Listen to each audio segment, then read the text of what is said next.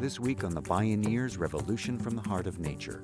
We make solar panels at room temperature from water that are non toxic by stepping back and saying, gee whiz, maybe the molecules already know what they're doing. I'm Neil Harvey. This week we go beyond benign for the green news of good chemistry with John Warner on the Bioneers Revolution from the Heart of Nature.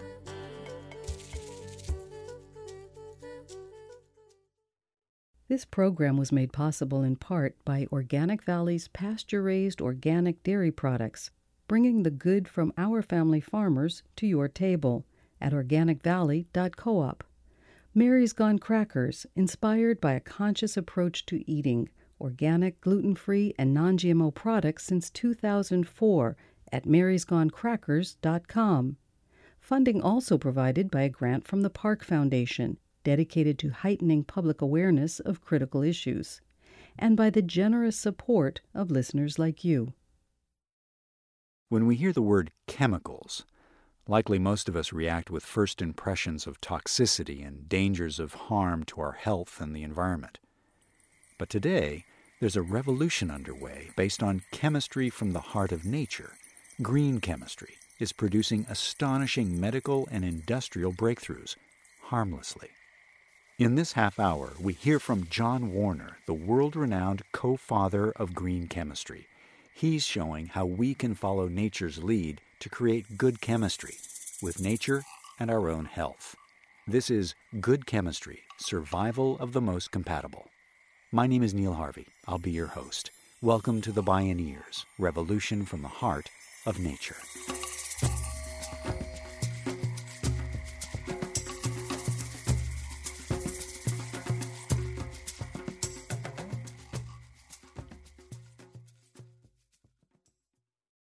In biology, we have you know, the, this concept of evolution and the flawed concept of survival of the fittest. You know, if you have this predator that ah, eats all of its prey, it ain't gonna survive very long. That Lynn Margulis, you know, had it right in, in, in The Symbiotic Planet, that it's not the survival of the fittest, it's the survival of the most compatible that survives. But now, can you imagine that kind of thinking with making chemistry? To have products that don't survive because they're the fittest, but because they're the most compatible, that they have the least impact on anything that is unintended. There are less or no unintended consequences. John Warner is President and Chief Technology Officer of the Warner Babcock Institute for Green Chemistry and co founder of the Beyond Benign Foundation with his partner and wife, Amy Cannon. He's published over 200 patents, papers, and books, and has won countless prestigious awards, including the 2014 Perkin Medal, the Pulitzer Prize of Chemistry. He spoke at a Bioneers conference. Chemicals in the environment are, are a scary thing. And we lack so much knowledge about the impact of chemicals in the environment. I want to I wanna work with you for a second. Let's, let's just go through an imaginary exercise here. Imagine that I have a lemon in my hand. I'm holding a lemon. You can see the yellow lemon.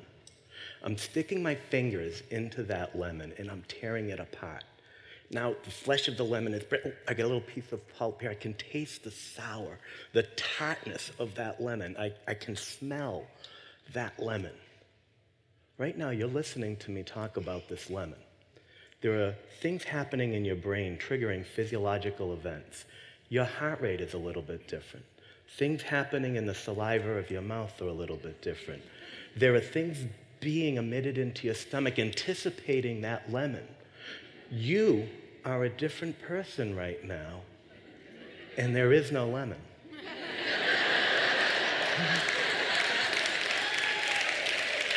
if we can change our physiology by thinking about a molecule and a material, can you imagine what a real one does?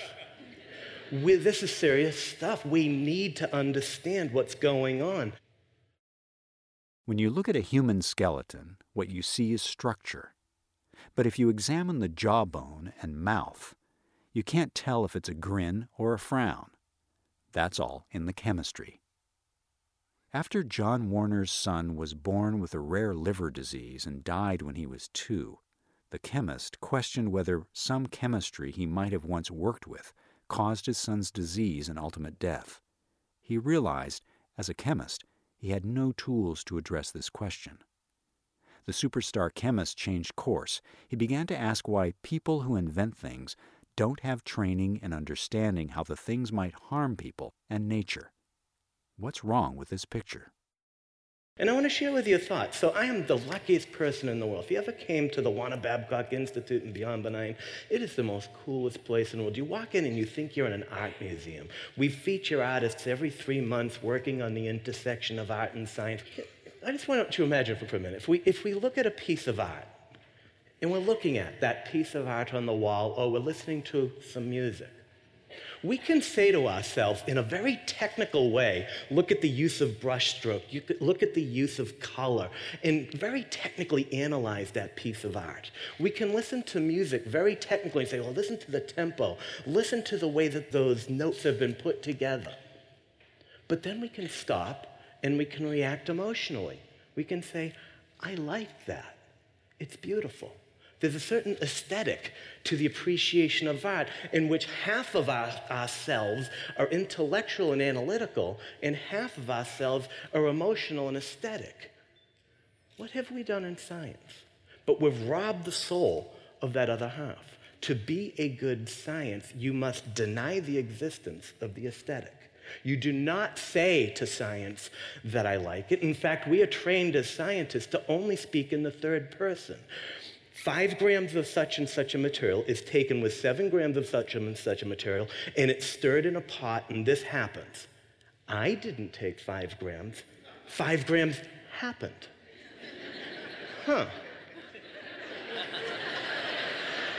So, if that stuff is a carcinogen, I didn't make the carcinogen five grams of this and five grams of that. And, and so the problem becomes that we have this illusion that you must rob science of bias. Because, of course, as a scientist, you must perfectly be, you know, dispassionate, looking at what's going on and check little boxes and remove any bias. But wait a minute, are we removing the bias? Or are we creating a construct to pretend the bias isn't there? All right?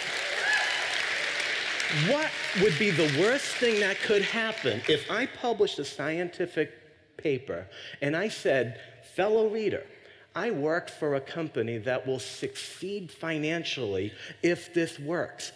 Obviously, I am passionate about this working, but that therefore creates a blind sight in me so that while you read my work, please be aware that this is where I might be not thinking straight because I have a bias. Would the world suffer from that truth in science? John Warner asks what other biases are blindsiding us. There's two types of knowledge. There is the makers of information, and then there's the makers of things. And if you think about that, there's a big difference there. When you make knowledge, you're disseminating information to other people and you're impacting people, but those people have free will in how they will behave with that knowledge. But when you make a thing, you have the responsibility to know what that thing is going to do. All right? And so if you imagine this, and, and, I spoke here a few years ago, and I think I startled people, and it's worth stating once again I am a PhD chemist, I make molecules. I have never had a class in toxicology. I have never had a class in environmental mechanisms. If you Google every university in the United States and the world, and you look at the classes that students must take to get a degree in chemistry, you will not find one program requiring a student to take a class in toxicology or environmental mechanisms. Why do we have molecules that hurt us? Well, how could we not? Blood tests from the umbilical cords of newborns have found an average of 200 foreign synthetic chemicals. The number of dead zones in the oceans from chemical and human pollution has doubled every decade since 1960 to over 400 worldwide. The burden of proof for these kinds of harms is on society. Close to 90,000 synthetic chemicals now percolate throughout our land, water, air, and bodies, while the industry turns out 1,000 new chemicals a year. When you're in a car heading for the edge of a cliff at 60 miles an hour, it doesn't help to slow down. You need to change directions. So Beyond Benign, you know, Amy Cannon's organization has this program called the Green Chemistry Commitment. And they're asking chemistry department chairs to sign this commitment saying, well, we realize there's a catch 22 here. If none of our faculty have ever had training, who's going to teach this? And so, if they say, well, we're going to take the resources over the next five years and try to figure out how to bring this into the curriculum, and if one university has a standalone class and another university integrates in a different way, well, we share that information and people can learn from each other on how to do it. Can you imagine a day in the future where no chemist graduates without that training? Can you imagine making things just go away? You know? People ask, people ask, John, what should we be working on? Should we be working on solvents? Should we be working on polymers? Should we be working on plasticizers? Should we be working on dyes? Go, work on the people who make those things, and we take care of them all. You know, it just seems so straightforward. Dr. Amy Cannon is executive director of Beyond Benign. Together, they're working to not only advance green chemistry, but to grow green chemists who look to nature's recipes. We hear about how humans, in the way we manufacture things, we heat things to high temperature, we put things under high pressure, we use all these harsh and nasty reagents. And then we look out in nature and we find that nature completely does so much better than us in diversity and complexity, but also does it at room temperature, at ambient pressure, using water as a solvent.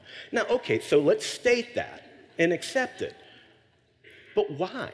Here's the big question why can that happen in nature? How does nature do chemistry? That disarmingly simple question guides the work. In other words, ask nature. In chemistry, what we learn are that molecules have very precise geometries. One molecule looks like this and has these electrons in certain geometries, and another molecule over here has a certain electronic geometry. And when molecules bang into each other, most of the time nothing happens. They just bang into each other. But of the infinite ways that these molecules could bang into each other, very rarely a reaction occurs. And so when we in our factories have these pots and beakers and flasks where these molecules are banging into each other, we as humans, the only way we can make it happen with the word efficiency, whatever that means, is to increase the temperature, increase the pressure so that the velocity of those molecules go faster and faster and faster so that the frequency of those collisions happen faster and faster and faster, and we make more of the stuff that we want to make.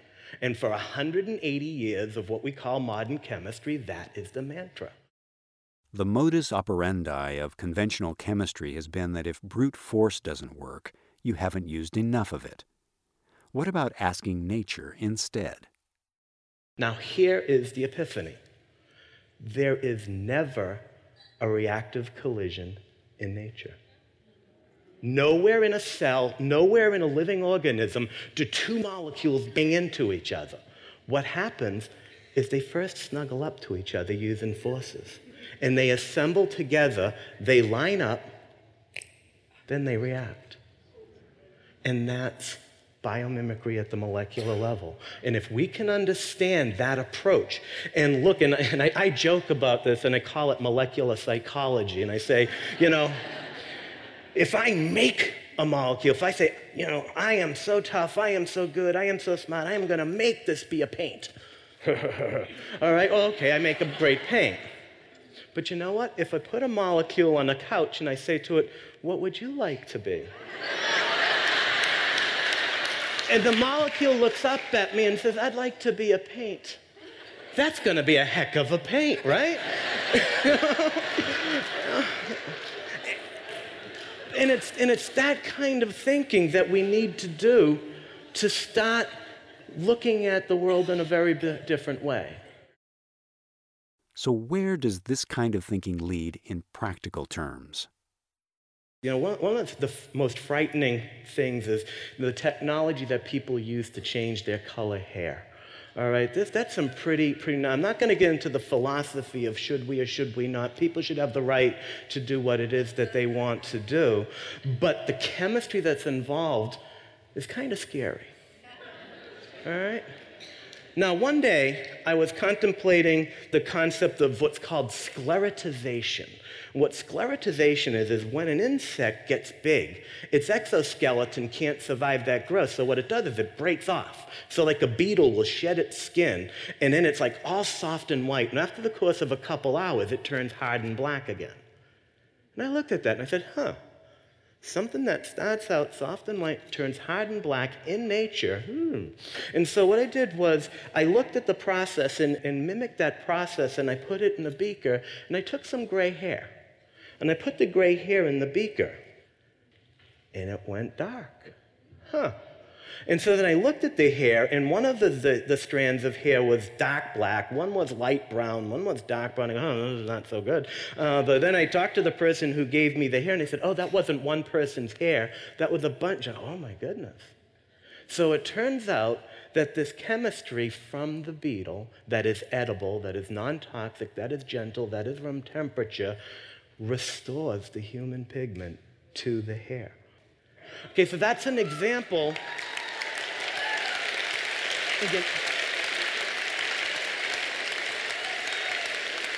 And you, you know what the big breakthrough is? Is that when people color their hair, they beat the heck out of their hair and put this artificial stuff in it. And ironically, the color that your hair is is controlled by the way the proteins in your hair embrace that pigment. And so the someone who has black hair, the hair is snuggling onto the pigment to make it look black. If someone has brown hair, it's holding on to that pigment to make it look brown.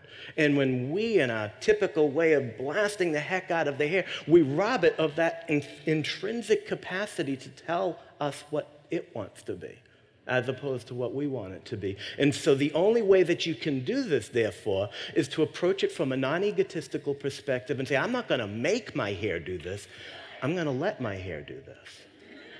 You know, and it just seems it seems so straightforward. But how, as a chemist, do we do this when we're trained in a very, very different way? Edible, non toxic, gentle, produced at room temperature, by asking molecules what they want to be. When we return, John Warner unveils startling green chemistry breakthroughs in Alzheimer's research, solar panel production, and asphalt recycling. This is Good Chemistry Survival of the Most Compatible. I'm Neil Harvey. You're listening to The Bioneers Revolution from the Heart of Nature.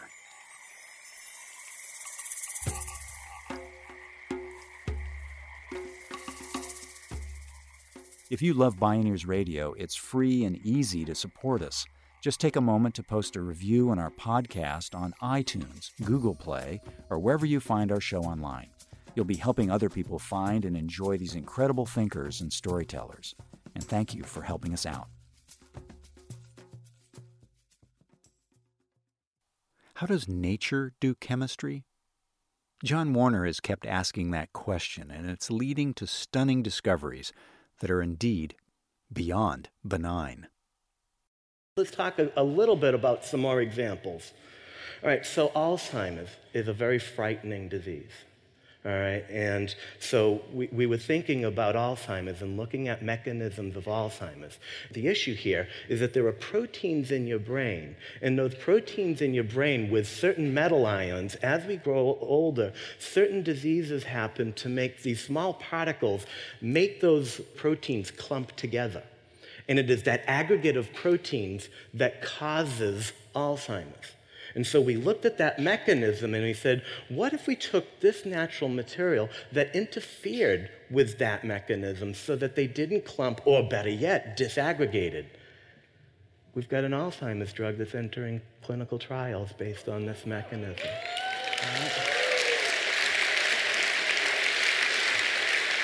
Now, what's, what's, now, now here's, here's the interesting thing. If you can see a protein moving around and another protein moving around and clumping together, ready for this? Brace yourself. That's how we synthesize semiconductors and solar energy devices. We take little tiny particles of, of semiconductors, we heat them to five, 600 degrees, maybe 1,000 degrees centigrade, slamming them into each other so that they coalesce and they make the semiconductor. Do you realize your most average of solar panels you have to use for seven to 10 years before they make as much energy as went into making them? All right? But wait, what if we look at what happens with proteins and we do the same thing and we treat that in the same way? Say, how can we convince these things to coalesce at room temperature? And you know what? We make solar panels at room temperature from water that are non toxic, that third year old children are taking powdered sugar and blackberries in their school, making a coating, shining light, and generating electricity by stepping back and saying, gee whiz, maybe the molecules already know what they're doing. You know, the, the third example that I'll talk about is asphalt pavement. It's something we really got to think a lot about. There's a lot of waste in energy and material and toxic materials under our feet, literally, all over. There's a, a billion miles of road in the United States. Uh, one billion miles. Now, we can't turn back the clock and make that stuff vanish. We can't, so what do we do? Do you realize that the sun and the air oxidize the pavement so that when we repave, most of that has to go in a landfill and just sit somewhere? All that waste, all that waste, we use high temperatures to take out new stuff. So, wait a minute, what is asphalt? Asphalt is gravel with some sticky material around it holding it together. Well, so wasn't the semiconductor, so aren't the proteins in the hair. Learning from what's happening in nature with the proteins, seeing what's happening, we've come up with a material that allows us to take all of the old pavement, process it, and put it back on the road at 50 degrees less temperature than it started with no new materials. Again, learning from nature how to do that. By applying nature's principles, John Warner is paving the way to a non toxic future. But what it takes is an entirely different scientific mindset because, well, nature is messy, opportunistic, and just plain unpredictable. In thermodynamics, there are two things there is entropy and there is enthalpy. Okay? Enthalpy is the strength by which things stick together, it's very ordered. Okay, and so we in science, we take the reductionist approach, and it's very easy to understand enthalpy. Entropy is the randomness of things, and it's messy, and it's dirty, and it's confusing. And so we oftentimes don't focus on that because we can't master that. We can master the order, the reductionist approach to science, but when it comes to the randomness, we're a little bit fuzzy there. But guess what? Nature works with randomness. Nature's design recipes are all on that side of the equation. Something that we don't feel comfortable with, so we don't do it. We focus on delta H, not because it's better, but it's because what we can understand. And you know what? We need that randomness. We need to embrace that we don't know everything and accept that because of that lack of full knowledge, we don't know the, the downstream impacts of what we're doing, and we should approach it with a bit more humility. But instead of being But instead of being afraid of that randomness, we've got to look at it, we've got to try to understand it, and we've got to accept that it's beautiful right? That there's certain beauty in that, that, that science in that randomness, there's a certain amount of beauty. Technology in randomness, there's a certain amount of beauty. And if we can put beauty into invention and science, there'd be a day where all we're doing is celebrating and not worrying. Thank you.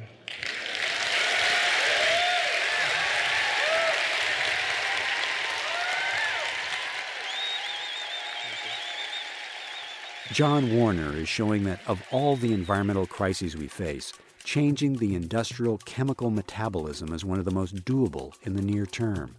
Profound breakthroughs are occurring, Even the biggest chemical companies are awakening to the shift. We're learning to do everything we want to do without poisoning people or planet by practicing random acts of beauty and sensible acts of good chemistry.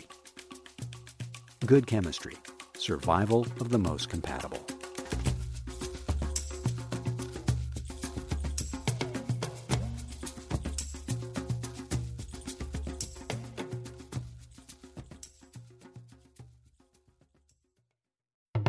You can see and hear more from John Warner or explore more Bioneers radio shows and video programming online at bioneers.org. For information on attending the National Bioneers Conference and Bioneers events in your area, please visit bioneers.org or call 1 877 Bioneer.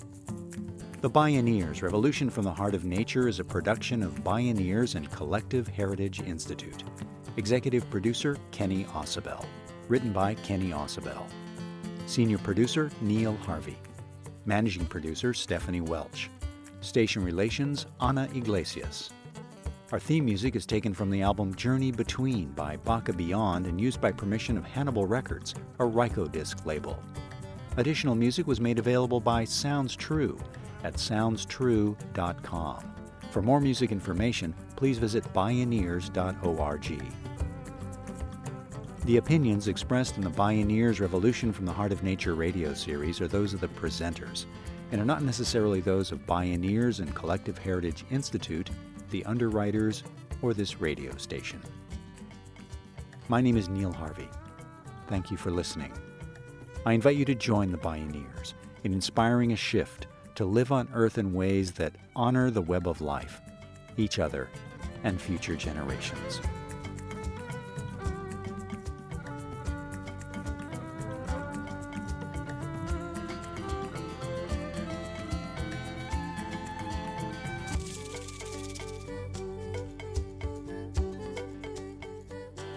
This is program number 0415.